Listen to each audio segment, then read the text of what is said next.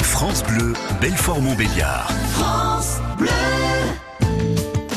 En France, chaque année, entre 25 et 50 millions d'amphibiens sont écrasés sur les routes. C'est la LPO qui nous le dit, la Ligue de protection des oiseaux. En ce moment, euh, suite aux remontées des températures et à l'humidité qu'il y a eu euh, début février, les grenouilles et autres crapauds sont sortis en masse. Nous retrouvons Anne Delano. On va parler aujourd'hui des amphibiens sur France Bleu Belfort Montbéliard avec notre invité qui est spécialiste euh, des reptiles. Enfin ça, ça porte un nom, ça s'appelle herpétologue. C'est Alix Michon de la LPO Franche-Comté. Bonjour Alix. Bonjour. Alors c'est vrai qu'elles sont un petit peu menacées, ces, ces espèces. En fait, euh, pourquoi? Donc on parle des, crapauds, des grenouilles. Menacées à cause de quoi? À cause de la disparition peut-être des étangs, des zones humides?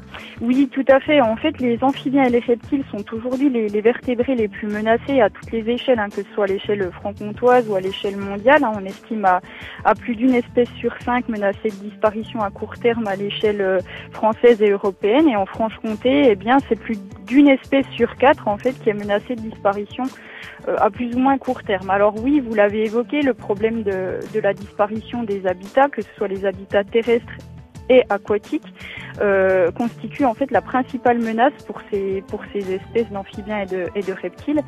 À cela s'ajoutent également d'autres euh, impacts, hein, donc toujours associés aux habitats. Eh bien, il y a leur fragmentation.